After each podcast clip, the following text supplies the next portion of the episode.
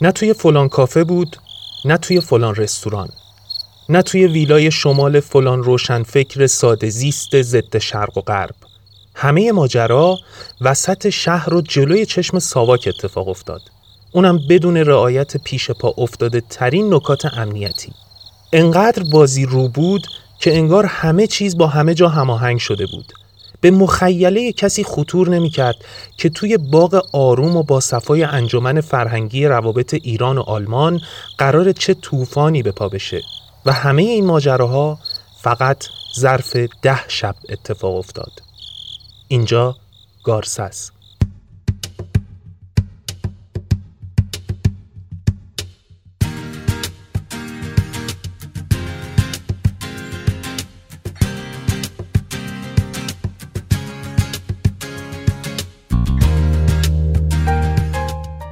دوستان سلام. این اولین اپیزود از فصل سوم پادکست فارسی گارسس با عنوان به نام سانسور. این اپیزود در مهر ماه 1398 منتشر میشه و قرار ماجرای ده شب شعر انستیتو گوته رو براتون روایت کنیم. من یاسر یسنا هستم و مهرداد توتونچی، آیدا سور اسرافیل، سهیل صلاحی و حنا لک در ساخت این پارت به من کمک کردند. متن این اپیزودا هم بر اساس گزارشی از امیلی امرایی تهیه شده و یه تشکر ویژه هم داشته باشیم از خانم ماندانا زندیان، روزنامه نگار و نویسنده که توی تولید این اپیزودا بسیار بهمون کمک کردند.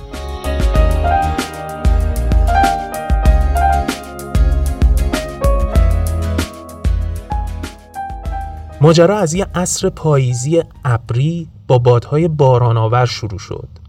18 مهر 1356 روزی بود که کسی فکرش هم نمی‌کرد. سخنرانی آروم و دوستانه رحمت الله مقدم مراقعی ظرف چند روز تبدیل بشه به حمله تند و تیز سعید سلطانپور به اوضاع فرهنگ کشور و بعد هم به دولت و حکومت و دودمان پهلوی. اونم درست تو روزایی که تازه از زندان آزاد شده بود. یا اینکه شمس آل احمد با یه سخنرانی پر از کنایه ولی در لفافه توی شب سوم از عبارت برداشت های فاشیستی نظام حاکم استفاده کنه. تصورش خیلی سخت بود که توی شب پنجم باقر مؤمنی حتی از لحن دو پهلوی شمس آل احمد هم پیروی نکنه و صاف بره سر اصل مطلب. اصل مطلب چی بود؟ سانسور.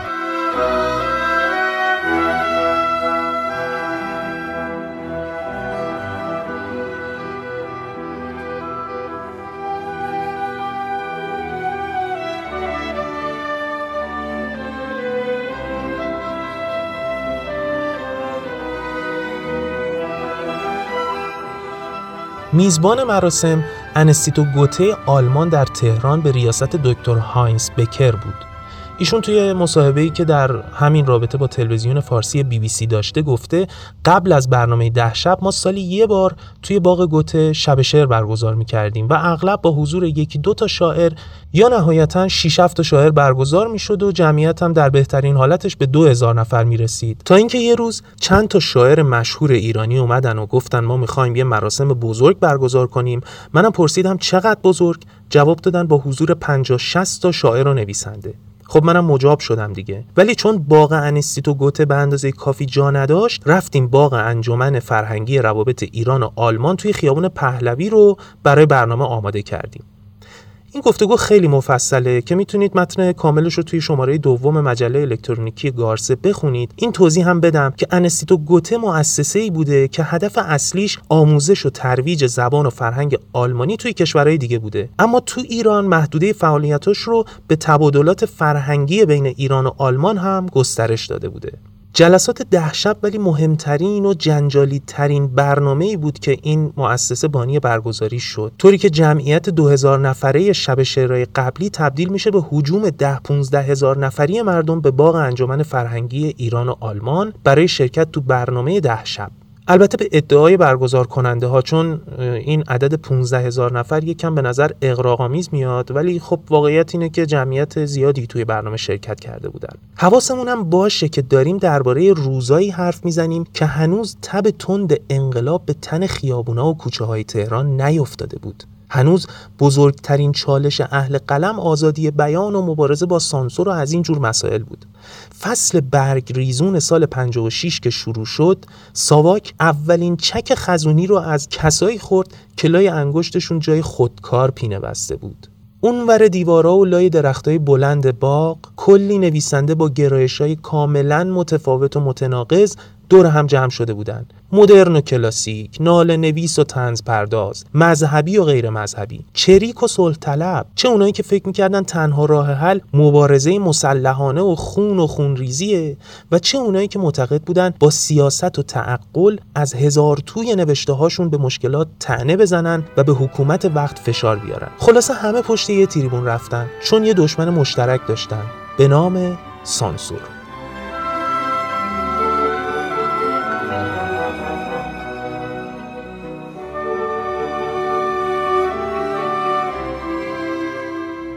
حالا درست چهل و یک سال از اون روز میگذره و خیلی ها معتقدن ساواک و دستگاه های امنیتی شاهنشاهی با جریانی روبرو شدن که غیر قابل کنترل بود. طوری که حتی اگه مثلا توی شب دوم یا سوم یا حتی شب چهارم تعطیلش می‌کردن مثل این بود که روی یه شعله کوچیک نفت ریخته باشن. واقعا کسی نمی‌دونست با همچین جریاناتی چیکار باید کرد.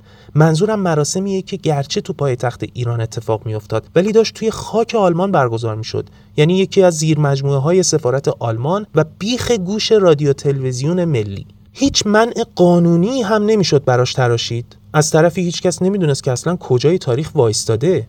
واقعیت اینه که حد زدن این چیزا خیلی سخته دیگه. بین صدها جریان اجتماعی که اتفاق میافته واقعا نمیشه پیشگویی کرد که کدوم از همه مؤثرتره. اگه بخوایم از زاویه دید تاریخ نگاری بررسی کنیم درباره ده شب هم همین اتفاق افتاد. و وقتی که دهمین شب تموم شد تازه معلوم شد که اولین حرکت موثر سیاسی از طرف قشر فرهنگی در تاریخ ایران بوده. یه پرانتز باز کنم.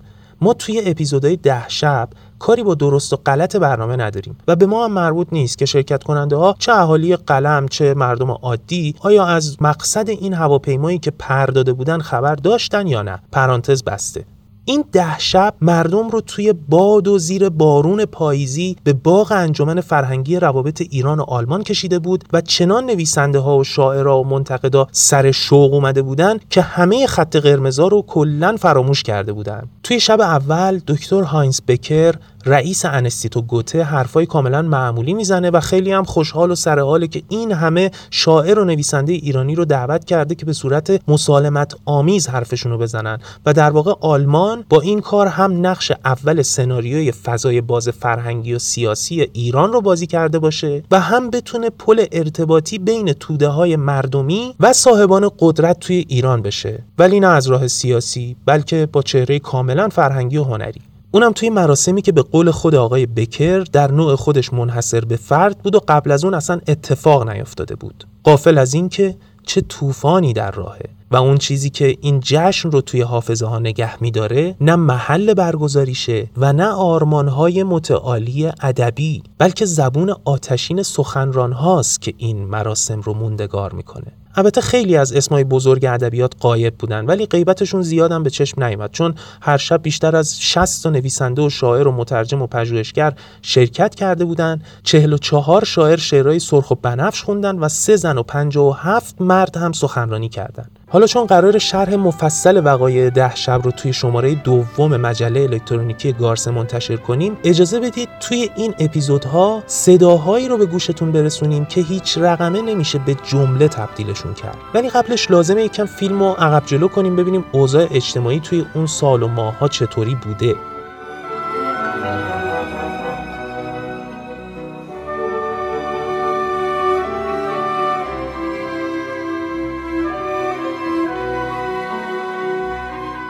سوم تیر همون سال یعنی 1356 اعضای کانون نویسندگان ایران توی خونه رحمت الله مراقعی دومین انتخابات تاریخ کانون رو در دومین مرحله حیات کانون نویسندگان برگزار کرده بودند. چون کانون نویسندگان بار اول از زمستون 1346 تا تابستون 1348 فعالیت کرد و اولین رئیسش هم خانم سیمین دانشور بود. مدتی معلق شد و جرقه های فعالیت دوباره از خرداد 56 زده شد و همه ممنوع القلمی و از زندان برگشته ها دور هم جمع شدن و به امیر عباس هویدان نخست وزیر وقتم یه نامه نوشتن و انتخابات برگزار کردن و محمود بهازین رو به عنوان رئیس کانون انتخاب کردن و بعدم که پاشنه ها رو ور کشیدن که با شروع فصل برگریزون یعنی پاییز جلوی چشم ساواک یه آتیشبازی حسابی را بندازن. البته اتفاقات دیگه هم افتاده بود که قلزت خشم اهالی قلم بالا هم رفته بود. یکیش واقعه 29 خرداد که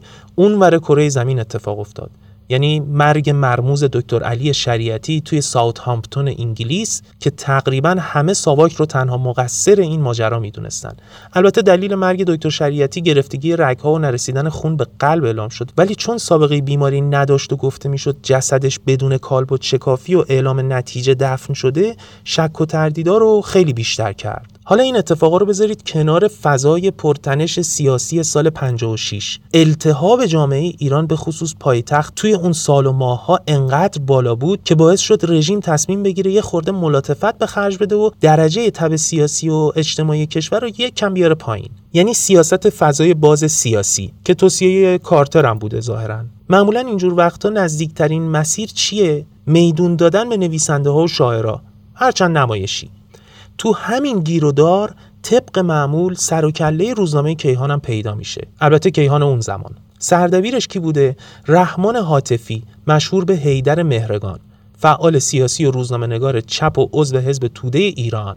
آقای مهرگان دو تا از نویسنده هاشو که یکیشون جلال سرفراز بوده میفرسته سراغ کانون نویسندگان ایران که پیشنهاد بدن با حمایت روزنامه کیهان چند جلسه شعرخونی توی انستیتو گوته برگزار کنن. این پیشنهاد زیر زبون ها مزه می‌کنه و تصمیم می‌گیرن که خودشون ابتکار عمل رو به دست بگیرن و ایده شب شعر توی هیئت دبیران کانون نویسندگان ایران مطرح میشه و خیلی زودم رأی میاره و چند نفرم مسئول برنامه ریزی برای برگزاری شبای شعر میشن. بعد نماینده های کانون با مسئولای انستیتو گوته وارد مذاکره میشن و توافق می‌کنن که این جلسه ها به مدت ده شب برگزار بشه. یکی از کسایی که مقدمات برگزاری شبای گوته رو فراهم کرد ولی خودش به دلیل سفر سفر خارجی نتونست توی جلسه شرکت کنه محمد علی سپانلو بود که سه اپیزود کامل درباره زندگی و فعالیتاش ساختیم و شنیدید به علاوه ویژنامه مجله الکترونیکی گارسه که منتشر شد و خوندید. اگرم نخوندید هنوز توی کانال موجوده.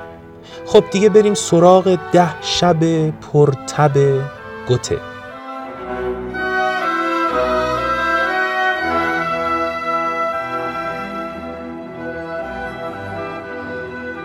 قبل از شروع برنامه باید یه خوش آمدی بهتون می‌گفتیم بعد براتون برسیم که آقای مهندس رحمت الله مقدم مراقعی بیان نامه ای که از طرف خانم تهیه شده ابتدا خواهند خوند. بعد خانم دکتر سیمین دانشور سخنرانی خواهند کرد. بعدم شعرا خواهند آمد که یک یک اعلام خواهد شد. آقای مهندس مقدم بفرمایید. در آغاز سخن اجازه می‌خواهم به نمایندگی کانون نویسندگان ایران از انجمن روابط فرهنگی ایران و آلمان انستیتو گوته و از رئیس ارجمندان آقای دکتر بکر سپاسگزاری کنم. در این ده شب در گفتارها قرض بیش از همه آن خواهد بود که کانون نویسندگان ایران بیشتر و بهتر شناسانده شود و خواست اساسی آن یعنی آزادی اندیش و قلم به منظور آن که این آزادی در عمل بنشیند و به صورت یکی از داده های عادی زندگی اجتماع ما درآید به اطلاع همگان برسد اکنون این شبهای شعر و سخنرانی نموداری از حیات تازه کانون نویسندگان ایران است کانون گذشته از آنچه به حفظ حقوق مادی نویسندگان باز میگردد تنها یک هدف دارد و آن آزادی است.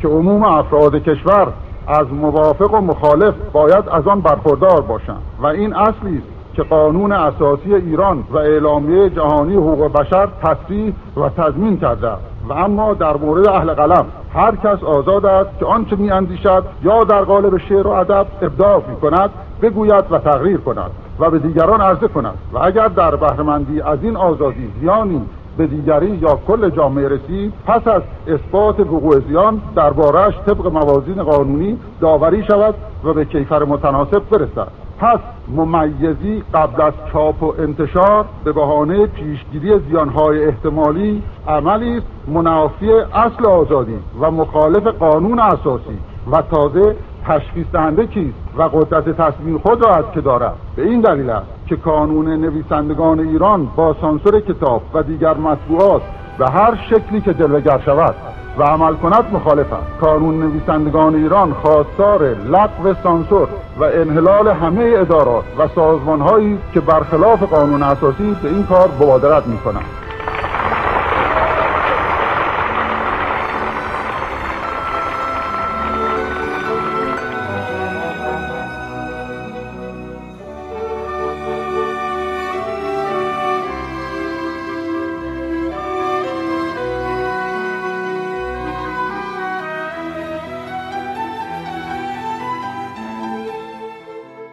با اینکه توی بیانیه کانون نویسندگان ایران که رحمت الله مقدم مراقعی خوند به اندازه کافی شروع هیجان مخالفت با سانسور وجود داشت ولی نه رئیس انستیتو گوته نه اعضای کانون نویسندگان ایران به عنوان مجریای برنامه و نه حتی ساواک نگرانی زیادی بابت باقی برنامه نداشتند. اولین سخنران هم خانم سیمین دانشور اولین رئیس کانون نویسندگان ایران بود که درباره مسائل هنر معاصر صحبت کرد خیلی هم آروم و شیرین و دوستانه و کاملا در راستای هدف برنامه خانم سیمین دانشور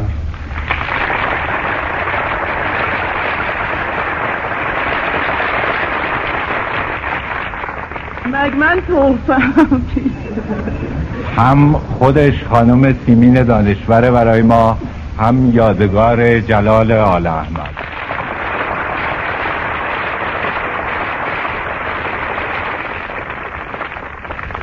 خواهش می‌کنم. راجع به مسائل هنر معاصر صحبت می‌کنم. صدام میشنوید ایشالله نه؟ دعایم برای همه شما این است که سینه هایتان گشاده باد و گفته هایتان حجت. قصد دارم مسائل هنر معاصر را در جهان و در کشورهای جهان سوم و از آن جمله در کشور خودمان به اختصار بررسی کنم. در اپانیشادها تدوین شده در هزاره اول پیش از میلاد مسیح در هند به این پرسش ازل و ابد برمیخوریم عالم از چه به وجود می آید و به چه منتهی می شود و این پاسخ ازل و ابد را هم می‌خوانیم که عالم از آزادی به وجود می آید در آزادی می آساید و در آزادی منحل می گردد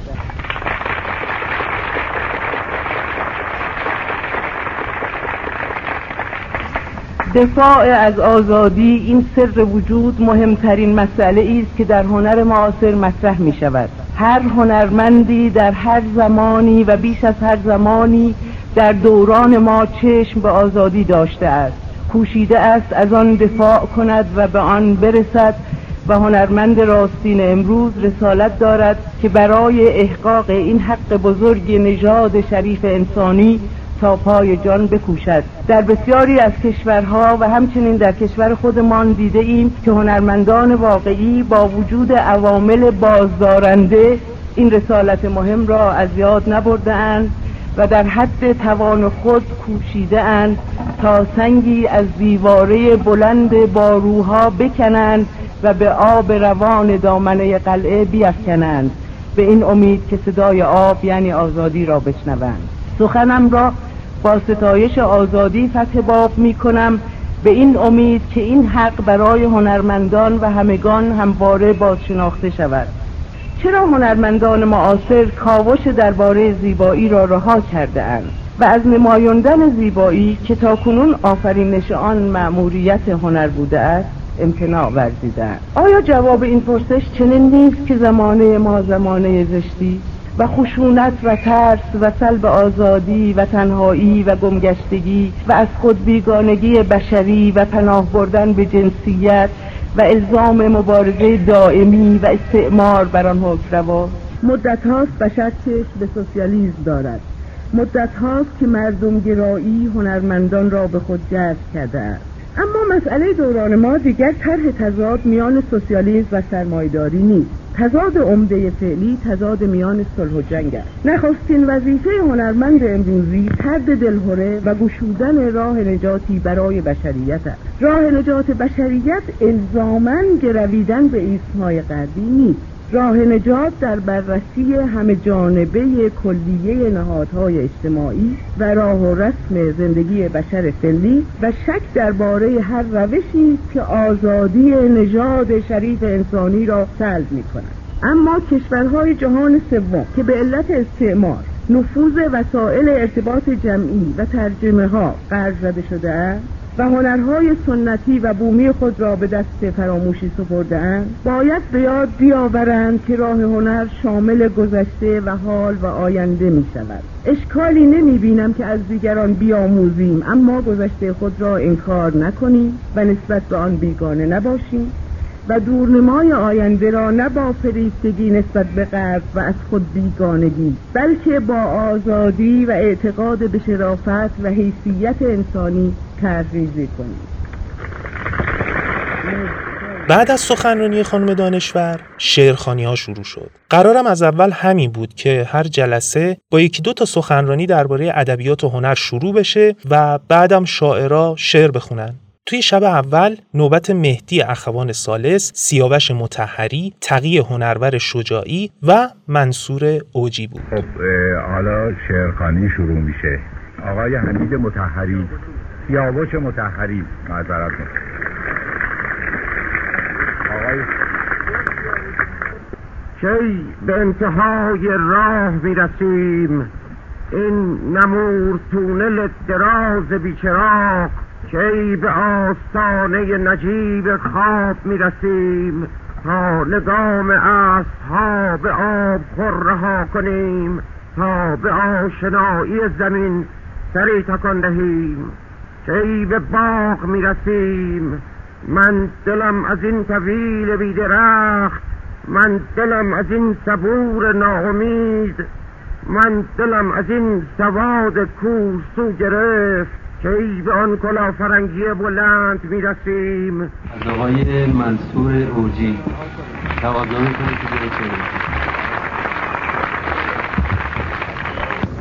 هوای باغ نکردیم.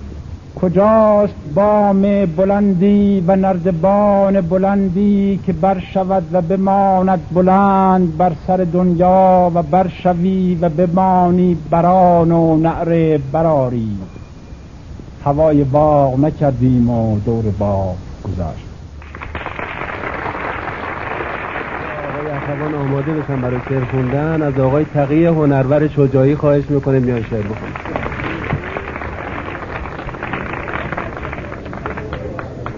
نگر چون در رهت افتاد ما را. نگر چون در رهت افتاد ما را.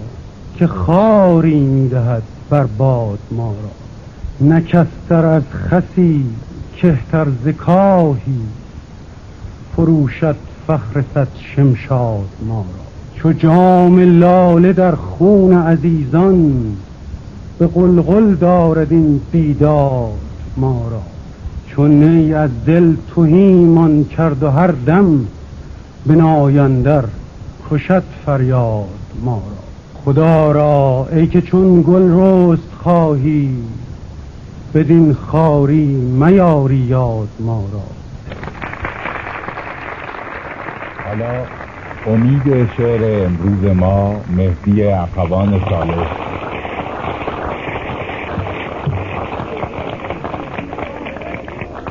برخیز تا به خون جگرمان وضوع کنیم نفرین کنن به چهره زردش تفو کنیم کین تیر کینه بهر کتابی کران چنین؟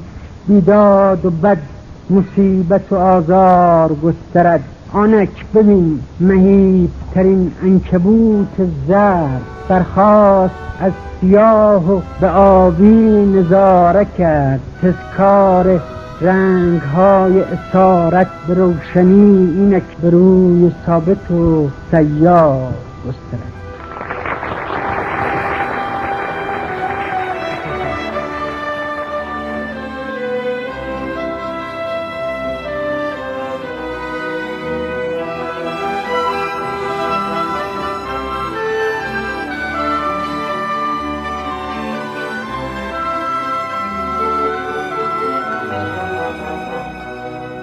با وجود اینکه تا آخر این ده شب برنامه روی همین منوال و با همین نظم پیش رفت اما کم کم سخنرانی های نظری درباره ادبیات و هنر نوکشون تراشیده شد و مرکز سیبل سیاست رو نشونه گرفتن. اولین جرقه های این حرکت توی شب دوم زده شد. لحظه ای که دکتر منوچهر هزارخانی توی یه سخنرانی پرتعنه از قیم ها و مرشدان آزادی حرف زد و دستگاه های حاکم بر عرصه فرهنگ رو زیر سوال برد و حتی به مسئولین وقت وزارت فرهنگ لقب جاهلایی رو داد که راه رو برای نویسنده های درباری باز کردن و متهمشون هم کرد به اجیر کردن قلم عده‌ای مجیز نویس بی‌خاصیت. دوستان عزیز طی این چند ماهی که از فعالیت مجدد کانون نویسندگان ایران میگذرد هرچند رؤسای دولت گذشته و کنونی پاسخی مستقیم به هیچ یک از نامه های کانون نویسندگان ندادند اما اظهار نظرها و نوشته هایی توسط پاره مقامات دولتی یا مطبوعات انتشار یافته است که می‌توان آنها را موزگیری غیر مستقیم مقامات دولتی در برابر خواستای کانون دانست. در هیچ یک سخن از حق آزادی اندیشه و بیان نیست. دست بالا از نوعی ضرورت تخفیف سانسور و بلامانع بودن کاهش نسبی کنترل قلم ها صحبت شده است. ادهی در مقام قیم مردم تشخیص دادند که این کودک به درجه از بلوغ رسیده است که بتوان آزادی هایی به او داد. ادهی دیگر این کودک را همچنان نابالغ و نیازمند راهنمایی و ارشاد تصور می کنند ادهی به شیوه مرزیه, مرزیه سنتی خود منکر همه چیز شدند به عنوان مثال یکی از مقامات عالی رتبه دولت سابق که از قضا ریاست عالی بعضی جوری های هنری را هم عهدهدار بوده و هست اظهار نظر کرده است که ملت ایران همیشه از آزادی بیان عقیده برخوردار بوده است. تظاهرات فرهنگی و هنری نیز در ایران آزاد بوده و هست و نباید در این زمینه شدت عمل به خرج دهیم. دولت همیشه بیدار است و همین بیداری است که امکان وجود این گونه آزادی ها را به افراد می دهد. بسیار خوب وزیر هنرشناس. معلوممان شد که آزادی شما یک حق نیست صدقه سری است که دولت به اتکای بیداری خود به افراد می دهد و بهتر بود می گفتید عطا می فرماید این مقام عالی رتبه برنامه ریزی اقتصادی را با تظاهرات فرهنگی و هنری اشتباه کردند و تصور می کنند که فعالیت هنری و فرهنگی نیز زمینه ای از فعالیت اختصاصی بخش خصوصی است که باید زیر کنترل دولت قرار گیرد تا مسائل دقیقتر و بهتر انجام شود. پاره ای از دوستان عزیز من در اینجا می توانند به شما بگویند که وقتی مسائل دقیقتر و بهتر انجام می شود چه بلایی به سر هنرمند می آید یا شاید ایشان فعالیت های فرهنگی و هنری را نوعی قاچاق قابل تحمل فرض می کنند و از این روز که عقیده دارند این بیداری دولت است که امکان وجود این گونه آزادی ها را به افراد بیدهد شما بگویید چنین برداشتی از آزادی اگر اصاره مجسم خودسری نیست پس چیست؟ دکتر هزارخانی اولین نفری بود که آزادانه به سانسور اعتراض کرد و بیپروا از سیاست های فرهنگی عصر پهلوی توی اون ده شب ایراد گرفت. فردای اون روز یعنی 20 مهر 1356 گزارش شب دوم توی روزنامه ها منتشر شد و توجه همه رو به گوته جلب کرد. البته روزنامه های نزدیک به حاکمیت روی خوش نشون ندادن ولی روزنامه نگارای مستقل از این جریان خیلی هم استقبال کردند ولی قصه شب دوم به همینجا ختم نشد و انتقادا ابعاد دیگه ای هم پیدا کرد. مثلا عمران صلاحی یه شعر خوند که تو حوزه ادبیات اجتماعی جز موندگارترین هاست واقعا. بشنوید. نوبت دوست عزیز آقای عمران صلاحی که شعر بخواند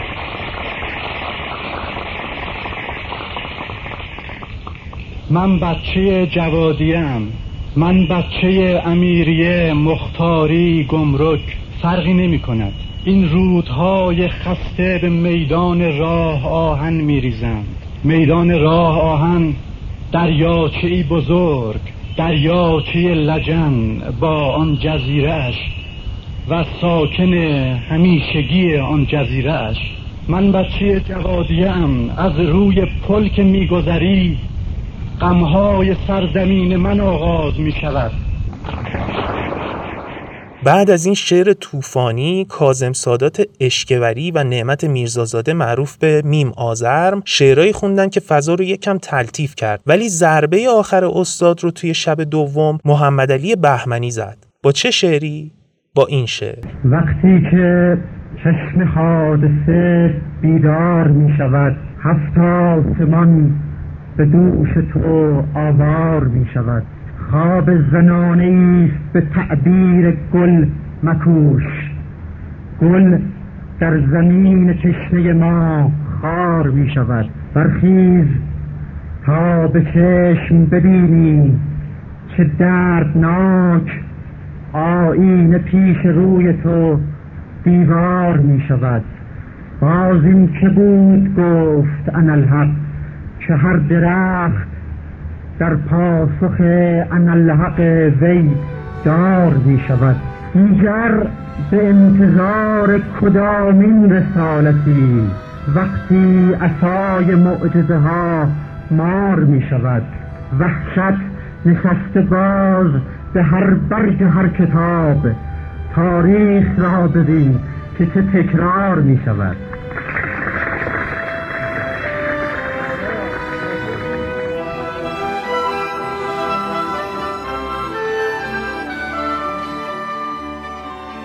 شما اپیزود اول از فصل سوم گارسه رو شنیدید. یه توضیحی بدم بابت اپیزودهای ده شب. ما قبلا تصمیم داشتیم که یه تک اپیزود کار بکنیم و خلاصه ماجرا رو براتون تعریف بکنیم و بگذریم. منتها از اونجایی که گارسه یکی از هدفاش اینه که وقایع نگاری بکنه و تاریخ معاصر رو به صورت واقعی و ملموس و مفصل ثبت و ضبط بکنه تصمیم گرفتیم که به این اتفاق مهم در شعن خودش اهمیت بدیم و توی سه تا اپیزود کل ماوقع رو تعریف بکنیم که البته باز هم خیلی خلاصه شده و موجز و مختصره. دو تا اپیزود دیگه درباره ده شب باقی مونده که امیدوارم همراهیمون بکنید. دوست داریم نظر و پیشنهاداتون رو بشنویم و برای این کار راه ارتباطی زیادی هم گذاشتیم. ایمیل گارسه به آدرس گارسه gmail.com سایت گارسه به آدرس www.garsepc.ir کانال تلگرام گارسه به آدرس at sign و پیج اینستاگرام گارسه به آدرس at sign یعنی دیگه پیج اینستاگرام پیسی نداره. لغت گارسه هم به انگلیسی اینجوری نوشته میشه. G A R S E H. یعنی آخرش H داره. خلاصه که منتظر کامنت های شما هستیم. قطعا حرفای شما می‌تونه کار ما رو تقویت بکنه.